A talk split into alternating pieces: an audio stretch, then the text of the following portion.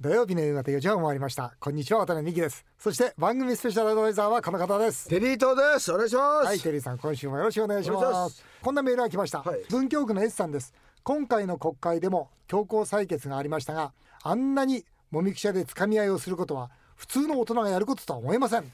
もし渡辺さんがあの場の中でつかみ合いをしていたらちょっとがっかりします、えー強行採決あれなんとかしたらどうよですもうね朝4時までですもんね。すごかったですよね。すごい。もう次から次へとねき土曜日の朝とか問責そう土曜日の朝、うん。あ4時過ぎまでやりました。ただねやっぱりなんだろうな野党もねそのもみくちゃのつかみ合いじゃないですけど、ああいう形でもう自分の意思を表現するしかないのもそうですけどただマイク持って壊すのはやめた方がいいですよね、あのつくづく思うのは、政治ってやっぱ数ですね、だからもうせ選挙でもう全てもう決まっちゃうわけですよね、勝てばもうあとは全部自分たちの思うように法案通せるわけですから、もうどうであろうが叶わないわけですからね。だからなんか政治っていうのはやっぱ本当つくづく数だな。もう後からいくら何言ってもしょうがないんだなっていう感じはしますね、えだからこの前はそれこそ立憲のね枝野さんとお話ししてた時、は僕らに文句言うんじゃなくて、ん。僕らに投票してよっていう。もうそこにもう選挙選挙で決まっちゃう、だから皆さん選挙ね、行ってほしいなと思います。さて、えー CM の後は絶好調。はい。テリーと大社長のお店唐揚げの天才スペシャルです。おいいですね。あの食レポの天才が唐揚げの天才をレポート。果たしてどんなコメントをしてくれるのでしょうか。ぜひお楽しみになさってください。土曜日だけにこの食レポどうよテリーさんが大社長を務める大田区梅屋敷の揚げたて唐揚げとテリーとこだわりの卵焼きのお店唐揚げの天才。連日行列で予想以上の大社長の道スタートになっています。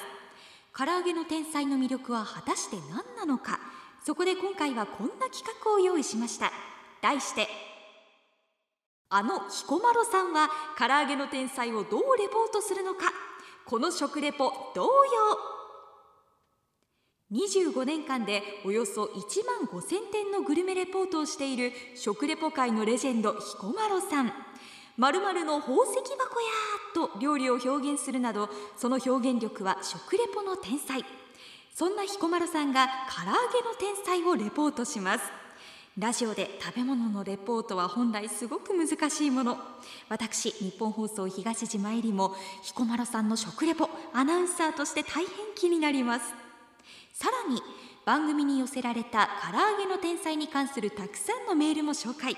番組の最後にはテリーと大社長からお食事券のプレゼントもあるそうです。それでは唐揚げの天才スペシャル。お二人よろしくお願いします。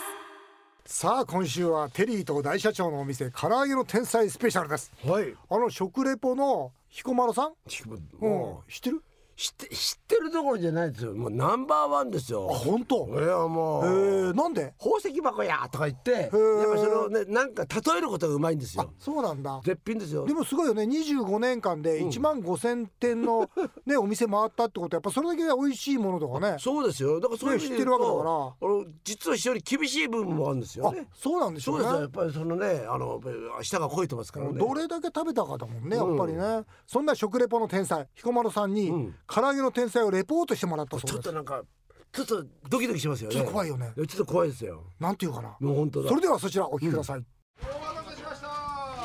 唐揚げ上がりました。というわけで、えー私が来ております。え誰かって、えー宝石箱でおなじみの彦摩呂です。では早速ですがテリー伊藤大社長の店唐揚げの天才にお邪魔して私の今目の前にあります大人気のメニュー辛玉定食いただきたいと思います。まずですねまあメインのお皿にキャベツの千切りそして唐揚げが4ポーション乗ってるんですが1つが大きいですね。そして2つずつそれぞれ色が違うんです。白唐揚げと黒唐揚げ。まさに味の最高裁判所や。白黒はっきりつけさせていただきたいと思います。それではまず黒辛からいただきましょうか。このポーションお箸でもすともう一口では食べきれない。60g にこだわったということでございます渡辺社長が。いただきます。黒唐揚げ入場。うーわ。これはもうサクサク。中がもう噛んだ瞬間に鶏肉の肉汁が溢れ出てきますね。うわジューシー。1516これね 60g にするというのはこれだけ大きいポーションにすることで鶏肉をパサつかなくしてるんです。小さい唐揚げっていうのはねどうしてもねパサつくんですよ。だから噛んだ時にじゅわーっとうまみが出るようにこの大きさにしてると思うんです。素晴らしいですね。次白唐揚げいただきたいと思います。それではおっきいね。かぶりつきますよ。白唐揚げ再入場。あほんくんあうん。うん。うん。うん。じゅわじゅわあのね黒唐揚げは衣のにもう醤油の風味が口いっぱいに広がるんですが白唐揚げは鶏肉のうまみを引き出すためにほんのりとした塩味なんですよ。これ塩麹ですね。この程よい塩加減が鶏肉本来の甘みを引き上げる引き上げる。もう味の先輩芸人や引き上げんねん。美味しいな。ほんとこれご飯人が進む味ですわ。ほいでちょっとこの卵焼き。実家が卵焼きやというのにそのレシピを盗み出して新たに考え出したってこの反則技兄弟喧嘩せんといてくださいよ。いただきます。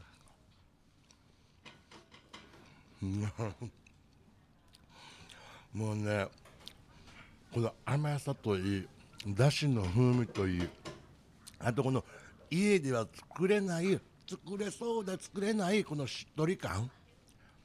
やるなうまいなこの卵焼き。いや食べながらやっぱりあのだしの風味が生きてんのと甘みがね入ってるのと家でちゃうねんこもう家とちゃうねんこれやっぱプロやもう。プロの味や。このだし巻きのこの断面見てくださいよこれ。地層学者が喜ぶでこれ。ああ。うんご飯に合うご飯。うん。うん。ご飯に合う。最高やね。もうテリーさん。渡辺美樹社長。あとこの横に添えてるマヨネーズ。揚げ物とマヨネーズなんてもう味のゴールド免許やで。絶対無事故。うまいうまい。うまこれね毎日食べられる唐揚げですね。しつこくないね。カラッとしてるから衣も。うん。すごい。これは年商50億。すぐ行くんちゃいますか？財布の中が宝石箱やな。よろしおすな。いや美味しかった。本当に美味しい。でこれ夜は夜でまたあのハイボールと唐揚げのセットもあるということでこれもちょいちょい飲みブームですからサラリーマンにも嬉しいですね。幸せ。もうシンプルなだけこれを食べにここに来るというお店ですね。最高でした。ありがとうございます。テリーさん渡辺社長本当に美味しかったです。最高です。唐揚げの宝石箱やよかったです、ね、いやー彦摩呂さんありがとうございました。ー彦摩呂さんでも本当上手だね。そうですね。味のゴールド免許とかさそうそうそう言ってましたよね。最高裁判所とか。最高裁判所のうまいこと言うよね。白黒つけるっていう白黒つけるとかね、はい。伊達にやっぱり長い長い間食レポやってるわけじゃないですね。1万5千点だよね、うん。さあオープンまもなく1ヶ月です、はい。唐揚げの天才に関するメールそしてテリーと大社長への道経営に関するメールたくさん届いてます、はい。今日はそれをスペシャルで紹介していきます。はい。目黒区の松龍さん50歳梅屋敷商店街に行ってきました。ありがとうございます。人だかりの店があるなと思ったらテリーさんの唐揚げの天才でした、えー並んでる間ふざけた感じのお店のオリジナルソングが流れていて、それが耳に残って 笑っちゃいました。味もお店の雰囲気もよく考えられているなと思いました。これ、テリーさんあれいいね。あのオリジナルソング。あそうですね。あちょっと聞いてもらいましょうよ、はいえテリーさんこれいいよね。いやまあいいってか恥ずかしいですよ。ねこれが商店街に流れてるの正直言って私 ずはーっと流れてまちょっすからとね本当に。下向いて歩いてるんですけど私はね。まあでもねあのなんか楽しんでくれてるんだったら。いいですよ。ね耳残っちゃいますよはありがとうございます。川崎市 HK さん、えー運送関係の方です。私は唐揚げの天才にもう3回も行きました。あありがとうございます。えー私ぐらいの2になると、うん。黒のお唐揚げ3個、白の唐揚げ1個というオリジナルの組み合わせの唐玉定食をオーダーしたりしていあます。これ選べるんですね。それ選べるんです。ですね。4, 4つあって、うん。要するに黒に白にでもいいし、うん。黒4でもいいし。なるほど。そうなんです、えーずっと実はねあの卵焼きが売り切れ続いてたんですよね、うん。でそれが卵焼きの予約販売が始まってすごく嬉しいですあそうかそうか。お正月が近いでしょ。近い。だからお正月にまとめて買うでしょ。卵焼きを食べたいって方がいるんで、うん。そういう方もいるんでね、うん。あのちょっとねなんかねなんていうかなまあ売り切れになっちゃってることが多いんですけど。だからね予約販売でね、うん。ね。まとめてね作っていけばいいわけだから、はい。ねうん。そうしたいと思います、はい。天王洲のさやかママさん。唐揚げの天才一度目は夜の8時頃に行ったら卵焼きが売り切れでした。すいません、えー、2度目は朝11時の開店と同時に行ったらなんと行列ができていてびっくりしました。2度連続で買えなかったら テリーさんの看板に落書きをして帰ってやろうと思いましたが、はい。無事買えました。苦労した甲斐があって倍美味しく感じました。卵焼きはもちろん黒の唐揚げは家で真似したいぐらい不安になりましたという。ああね若い人はやっぱり黒のが好きって言いますけどね。そうだね。やっぱねええ醤油の味しっかりしてるからね。そうですね、まあ、でも僕は塩麹の方ね。僕はどっちか塩の方が、うんなんか僕はうん、美味しいよねんですけどね、うんはい。横浜市の保土ヶ谷のカッキーさん58歳の方です。唐揚げの天才の行列に並んでいたら、うん。私の後ろにキャンディーズの伊藤蘭風の美人が並んでいたの。で、ええ伊藤蘭さんがいたいたのかと思った、うん。伊藤蘭風の美人が並んでいたので、ん。この辺のご近所ですか？とナンパをしたらナンパしちゃったんです、いいですね。いえいいですか、いえ日本放送を聞いてきたんです。おというので同じリスナーとしてすっかり意気投合しました。うん。ちょっと恋の予感を感じました。うん。しか何もありませんでした。当たり前じゃないですか。ないじゃんないじゃん。そう簡単にねないんじゃないんですか。唐揚げでね声が芽生えたらね本当ですよ。そそんなに甘くないですよ、ね、そんな甘くない、えー噂の黒の唐揚げ最高でした。あの女性がこのラジオを今聞いてくれていたら、さらに最高です。なるほど。私は唐揚げとあなたに恋をしました。まだ言ってますよカッキーさん。もうどうします、まあでもいいですよね、ねえーでもなんかね保土ヶ谷から来てくれるでしょ？僕の友達がね、うん実はどこから来ました？茅ヶ崎の方に住んでうん辻堂の方に住んでるんですけどもう3回行ってます。おかしいでしょそうそう酒井さんって言うんですけど。おかしいでしょ酒井さん酒井はね3回行ってますよ。酒井さんでおかしいじゃないですか。も昨日も実はあったんですうん。よそしたら？辻堂に作ってくれて。あそうですよね、ええ。いやもうそれがおかしいのはうん。車屋さんやってるんですよ。う。んで周りのスタッフには、はい。ちょっと仕事で出かけるって 早めに出ていくんですよ。それ何かっていうと、うん。早く行かないと卵焼きがなくなっちゃうから。でうん。仕事に行ってくるっつって、早引きして、うん。あの来てくれるんですよわざわざ。うんあのお店まで。嬉しいね。ただなんかきあのねそれがバレちゃったんですけど僕昨日僕が喋ったから「え昨日来たんだろ?」って言ったら「いやそれ言わないで」ってまあそんな話がありましたバレちゃったんだ、はい。でさ今度さ、はい。あのお店で公開生放送やりましょうよ。あいいですね。いいでしょいいでしょ。ものすごく面白い。ね、はい。で商店街も盛り上げて。あいいですね。そうですよね。ガンガン行きたいじゃないですか、商店街のね美人のおかみさんがいっぱいいますからね。本当。います。なんか向かいの？洋服屋さん？なんか聞いた話によるとそうだなんかねやたら美人がいると。家あの家に来ないかってやりました。で僕はね実はあのねあの商店街であの靴を買いました。おおいいですね。オープンの日にですねさすが大社長。いい靴があったんでう。んあの欲しかったんですけどうんもちょっとあのこあの混雑してたんでう。ん買えなかったんでう。んほら今度買いますっつってうん。言っといてうん。それが心に引っかかってたんですよ。うん。だからあの言葉だけ言ってくるのも失礼だなと思って。で買いに行って。あいつこの前買いに行きました喜んでたでしょ？で先週行って買ってきました。本当、はい。そういうのって大事だよね、うん。やっぱ地元のものはね地元から買ってった方がいいよね。そんなんで商店街を盛り上げるべく、はい。ぜひ行きたいと思いますはい。よろしくお願いします。はい。テリーさんあの大社長への道のですね、メールも来てるんですよ。ありがとうございはい。ます大田区の部品工場経営の山次郎さん。はいはい。私は日々1円単位の部品を作る仕事をしています。唐揚げの天才で唐玉定食を頼んだ時690円と聞き安いなと思いました、うん。大きな唐揚げ4個と卵焼き2切れとキャベツとご飯と漬物とお味噌汁で、うん。この値段なら満足です。ただ890円だったら高いなと思います。うん。ケチな自分もいたりします。値段を決める時ってどうしているんですか？私も経営者の端くれなのでついつい高く設定したくなります。これでもうち正直言って、はい。あの中華麺は199円ですよね、うん。よそだとうん。380円ぐらいしますよ。うん。で僕いつもよくうん。あのー家の近くのお寿司屋さんに聞いたら、ううん。ちは450円っつってんのうん。ね、うん。うちものすごい値段設定安いですよね、うん。これでやっていけんのってよく言われるんですよ、大社長として。ねそうそうそう。大社長これでやっていけるやってのといろんな人に言われるんですけども、これ値段設定ってどういうふうに僕はねもうなんていうの原価とかうん。あんまり考えないでうん。もし自分がお客様だったらそのあ安いなと思えるうん。一番高いところに設定するんですよ。これが価格値付けのまあ原理原則なんですよね。だつまりねあんまり安くて安いもの出してもそれはお客様喜ぶけどやっぱり儲かりませんから。でもそのあこれは安いなとお客様が思ってくれる一番高いところに設定したら当然利益増えますよね。で僕もう一つね、うん。今回ちょっとね渡辺さんちょっとすごいなと思ったことがあるんですよ、うん。それ何かっていうと、うん。正直言って唐揚げの天才まあね思った以上に皆さんに本当にありがたいね。でもかかわらず、うん。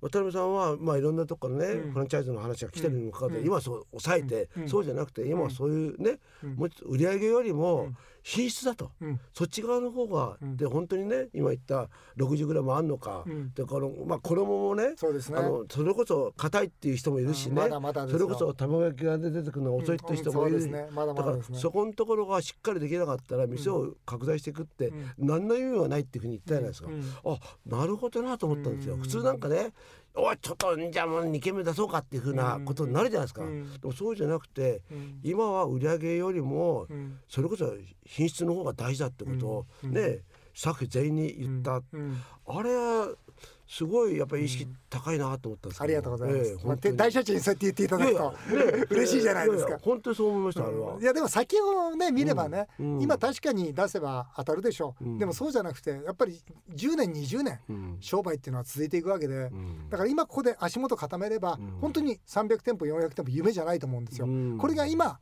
それこそ急いで進めてしまえば、せっかくものすごく大きなポテンシャルがあるのに、うん。本当に10点20点で終わってしまうと思うんですね。ですね。でやっぱりここはね、うん。あの商品もう一回磨いていかないと、うん。だからこれからもね伊藤社長にその伊藤大社長にちょっとお願いしたいんですがやっぱはい2号店3号店4号店、これは本当にいろんな立地でうん。試していかなきゃいけないんですよ。あそうね。要するにこうしたら失敗するんじゃないかっていう、うん。その失敗を探っていかないとん。成功って見えてこないんですよ。なるほど。うん、でこれをねちょっとやってみたいなといいこと言ってますね。あの大社長に褒められると一番嬉しいの でありがとうございます。はい。え今さん39歳私は偶然オープンの2日後にテリーさんをテリーさんをですよ。梅屋敷のお店で見ました。はい。結構ちゃんと大社長やってるんだなと思ってびっくりしました、えー渡辺さんから見て意外とテリーさんやるなと思ったことがあったら教えてくださいということでね。え。僕はねオープンの日、うん。そしてその後もうん。商店街を一軒一軒挨拶されて頭下げてすごいなと思いましたね。えいや頭下げなくてうん。僕らああいうの好きなんですよ。あうん。のそれこそいつも行くねうん。お店行った時にうん。行く日本そば屋さんがあるんですよ。でそこのねまた息子っていうのがうん。あの今40ぐらいなのにまだ結婚してないでいるんですよ。本当ですか？であうん。の今日何するって言ったら、うん。今日これからみんなでネルトンパーティーやるって言っててそういう情報とかいろいろ私は手に入れて。ますよねでそういう話をう下町の僕人間だからうん。好きなんですね、んなるほどね。なんかみんなと話してるのが。なるほど。だからいろんなところでねあの話してたり、うん最近どうなの？こうって商売とかっていうのを聞いたりして、うん。でもみんな一緒にねこの梅屋敷盛り上げましょうよとか、うんっていう話をしてるんですよ。うん。だから靴をね買われたりね、そうそうそう、うん。すごいなと思うわやっぱりそういうのって一番大事だもんね。やっぱり地元から愛されてなんぼだからね。そうですよね。うん。はい。そう思います、えー以上テリーと大社長への道唐揚げの天才スペシャルでしたテリーと大社長のお店唐揚げの天才のお食事券を10名様にプレゼントしますよ。キーワードはこちら。クリスマスは梅屋敷で。お食事券希望の方はメールでご応募ください。キーワードと番組の感想もお忘れなく。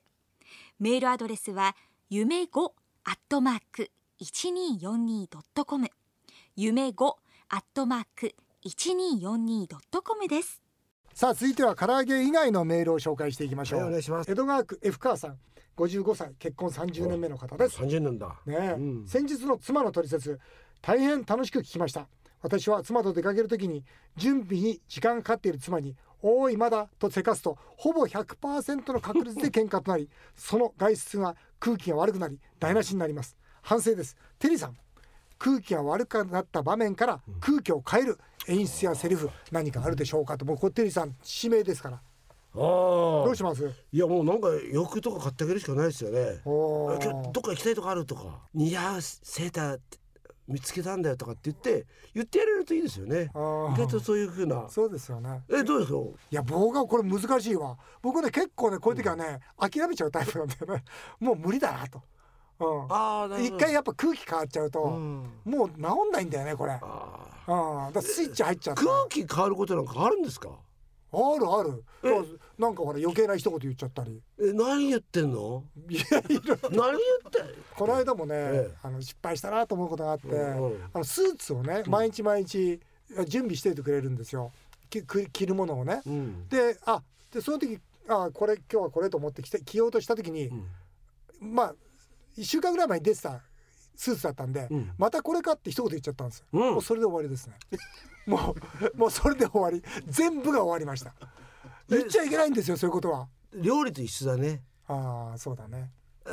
一生懸命料理が出てきた時またこれかって言ったらダメですよ。アウトですよ。あ俺そういうのね言わないタイプですよ。あ言わない？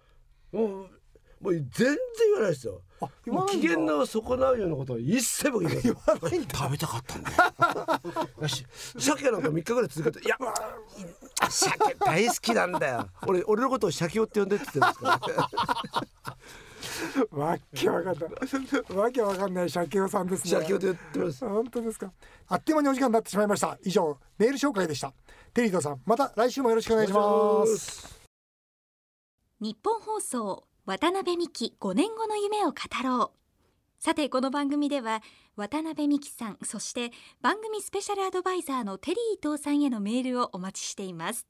メールアドレスはアルファベットで夢数字で5夢5アットマーク 1242.com までどんどんお送りください。お送りしてきました日本放送渡辺美希5年5年目を語ろう。皆さんの本音もメールでお待ちします。それではまた来週のこのお時間にお会いしましょう。お相手は渡辺美希でした。